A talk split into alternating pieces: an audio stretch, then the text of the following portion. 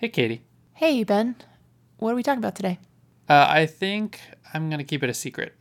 You are listening to Linear Digressions. Well, okay, let's not keep it a secret. We're going to talk about how to keep things secret, basically. We're going to talk about cryptography. So, the way that you really should have played that intro is you should have just said some kind of garbled language that doesn't really exist, but that I could magically decrypt and know what you were talking about, but nobody else could. Yeah, I mean, I guess I could have done Pig Latin, Pig Latin or something, but It would have been very. every I mean, everybody knows Pig Latin, right? I think so. At Um, this point, yeah. that's a broken code.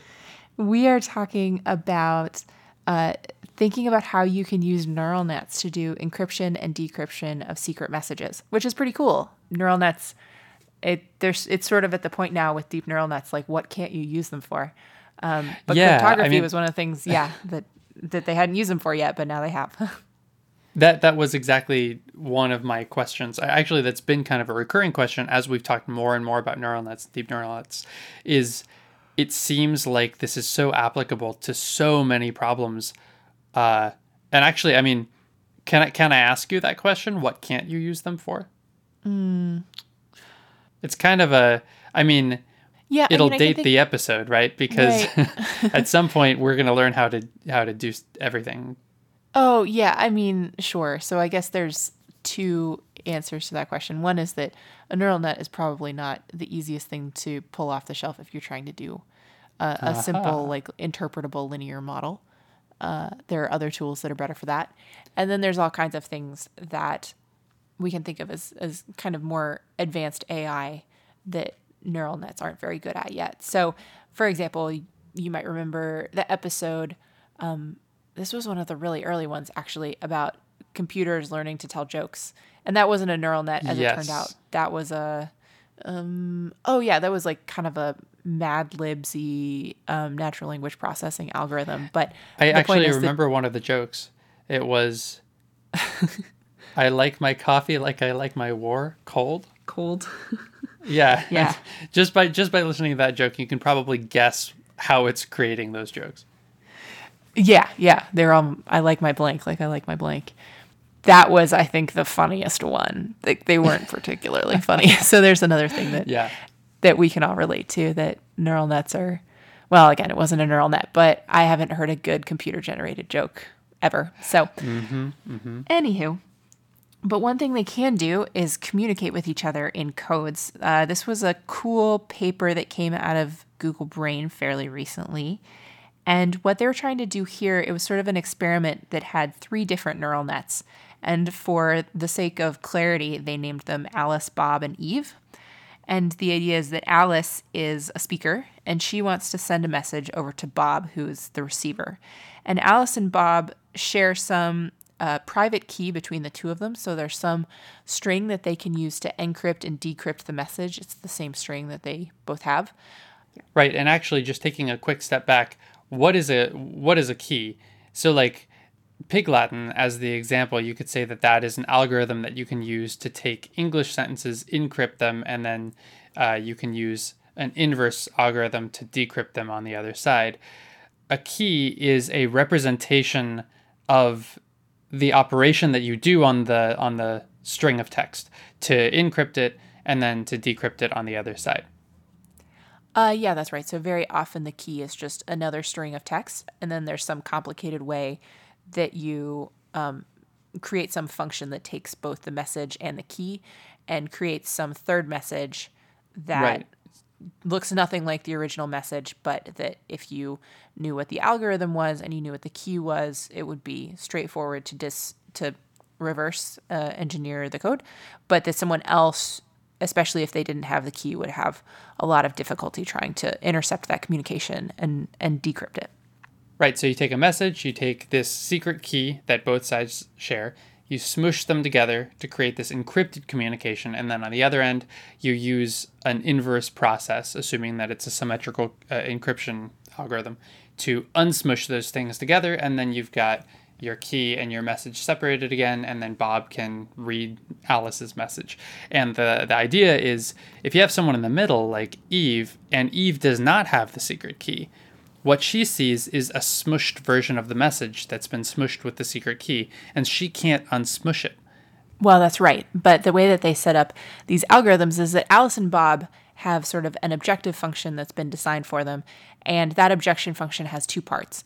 Uh, number one is that they want to keep their messages secure. So I should back up a little bit and say that Alice and Bob are not programmed in any particular way that suggests a, a an encryption algorithm. The researchers just sort of set them up as blank slates and said, okay, figure out some way of communicating. And you want that way of communicating to be number one, something where um, Bob can actually read the messages from Alice. And so he's rewarded basically proportional to how many bits of the message he successfully decrypts. And then the second thing is you want it to be as difficult as possible for Eve to decrypt. So Eve right. is standing in the middle and looking at this, and she's coming up with some kind of I anthropomorphize Eve, but you can understand why. Yeah. Um, so she's standing in the middle and trying to reverse engineer whatever Alice and Bob are doing, and so she comes up with some kind of guess about what the plain text message is, and she also gets rewarded um, for for doing a, a better job at decrypting that message. And so you have sort of these dueling uh, neural nets, both of whom have sort of opposite goals. One is to keep the message secure, and the other is to crack it. And so uh, the algorithms were basically set up. And it sounds like they ran a whole bunch of iterations of this um, because the neural nets can be trained to do all kinds of different things, and you want to sort of see what are some of the possibilities here. And it sounded like a lot of the time it was not particularly successful. Like Alice and Bob never really managed to understand each other, or they did, but then Eve was able to crack it fairly fairly quickly, and Alice and Bob did not um, change anything that allowed them to recover from that. Mm, so it sounds like a lot of these were failures. Yeah, you could call those failures insofar as you know they didn't meet the objectives of right the, or at least you know like one side of the, um, at least one of the at least one of the sides was was not successful in their mission. But I guess yeah, I guess Eve was successful. well, yeah. So I guess like if Alice and Bob are never able to actually communicate with each other, then I don't know if well anyway that's not the point. The point is that uh, there were a few times where uh, there were some really interesting interactions that Alice, Bob, and Eve all had. And in particular, there's a plot that they show in the paper. Um, the link will be available on lineardigressions.com, where you can see the success that there's basically a trace that um, charts how successful Alice and Bob are being in their in their attempts to communicate with each other, and also at the same time how successful Eve is in decoding their messages. And so you see that Alice and Bob start out not being able to really understand each other. Then they start to come up with some kind of system whereby they can understand each other. So now the um, now Bob is becoming more successful at decrypting the algorithm, but Eve is also at the same time uh, figuring out the same thing.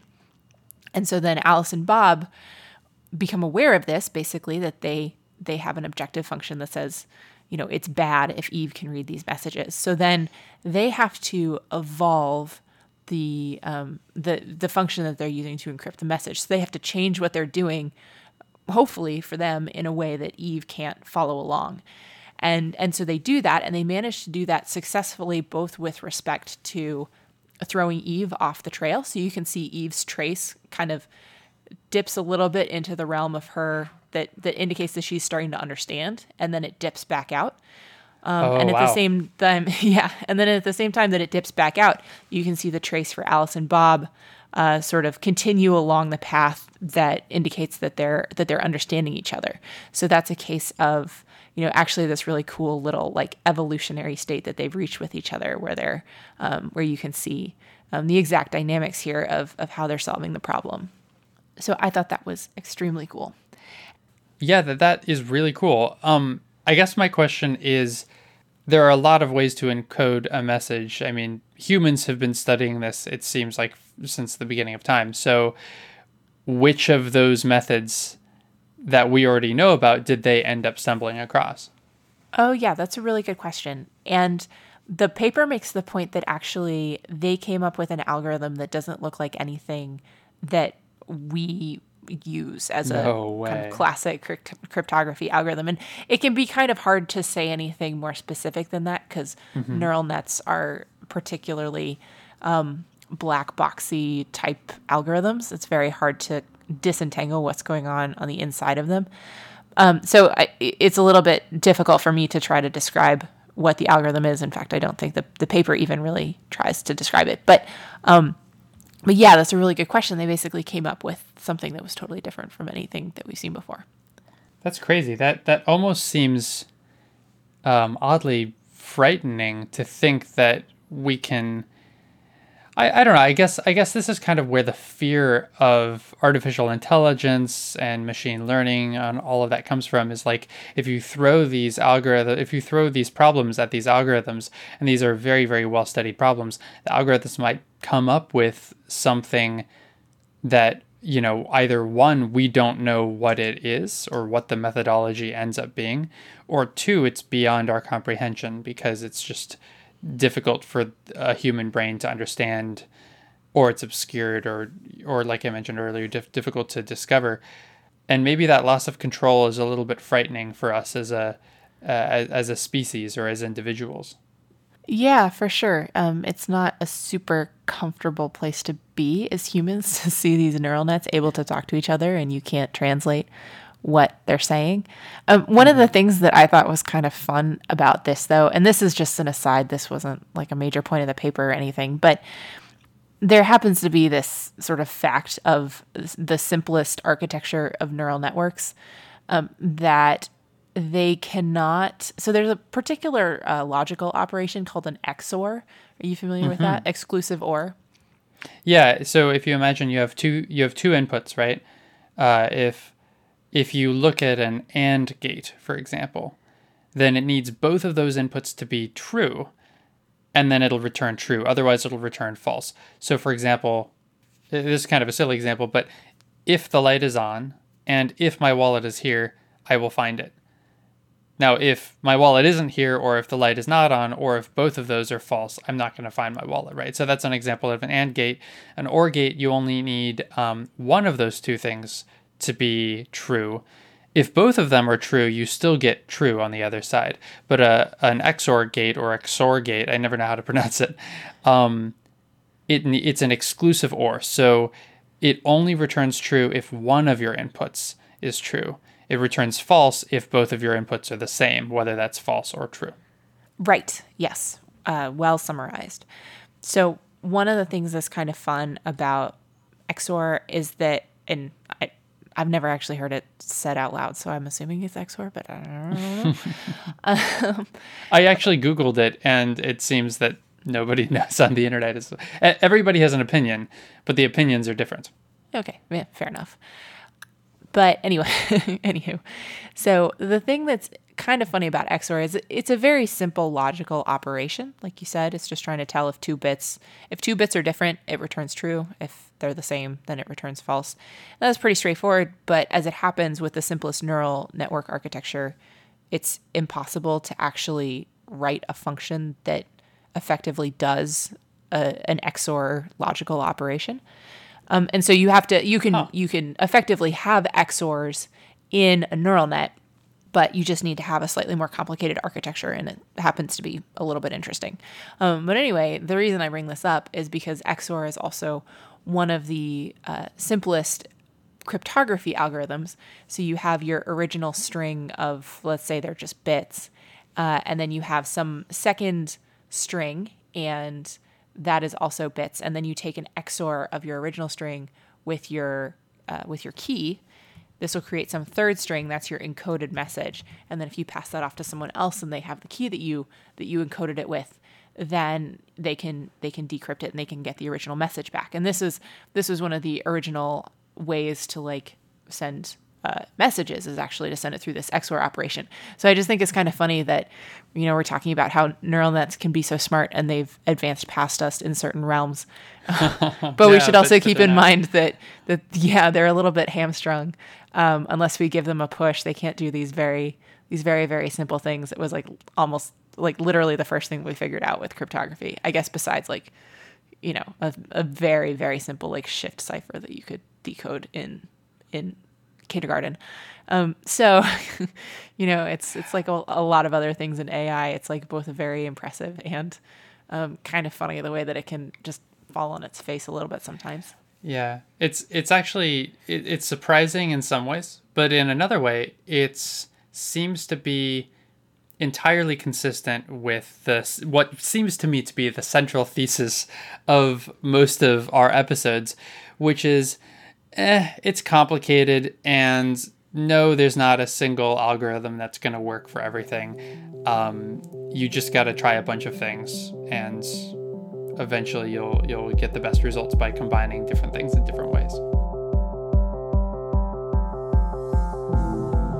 Linear Digressions is a Creative Commons endeavor, which means you can share or use it any way you like. Just tell them we said hi. To find out more about this or any other episode of Linear Digressions, go to lineardigressions.com. And if you like this podcast, go ahead and leave us a review on iTunes so other people get to listen to this content too. You can always get in touch with either of us. Our emails are ben at lineardigressions.com and katie at lineardigressions.com in case you have comments or suggestions for future shows. You can tweet us at lindigressions. Thank you for joining us, and we'll see you next time.